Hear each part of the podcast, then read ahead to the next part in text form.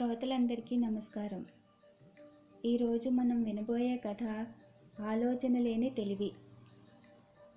ఒక ఊరిలో నలుగురు స్నేహితులున్నారు. వారు విజ్ఞానంతో పాటు తమ పోషణ కోసం ఇతర కళలను నేర్చుకోవడానికి బయలుదేరారు. వారు ఒక గొప్ప యోగికి సేవలు చేసి ఆయన అనుగ్రహంతో కొన్ని మానసిక శక్తులను విద్యలను నేర్చుకున్నారు. నలుగురిలో ఒకడికి విరిగిన ఎముకలను జతచేసే శక్తి అబ్బింది. రెండవవాడు తగిలిన గాయాలను మాన్పించే శక్తిని నేర్చుకున్నాడు. మూడవవాడు రక్తనాళాల్లో రక్తాన్ని ప్రసరింపచేయగల నేర్పును పొందాడు. నాల్గవవాడు ప్రాణం పోసే విద్యను సాధించాడు. ఈ నలుగురు నాలుగు దివ్యశక్తులను పొందగలిగారు. తరువాత గురువుగారి వద్ద సెలవు తీసుకుని వారు ఇంటి ముఖం పట్టారు.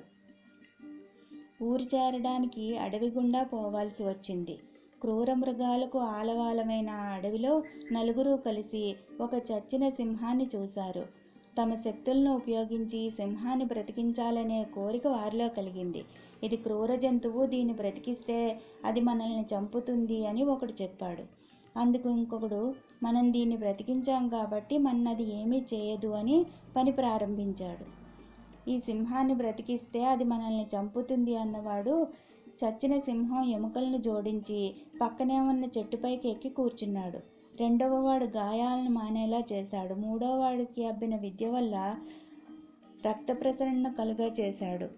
ఇప్పుడు నాలుగవ వాడి వంతు వచ్చింది. వాడు తన విద్యను ఉపయోగించి ఆ సింహానికి ప్రాణం పోశాడు.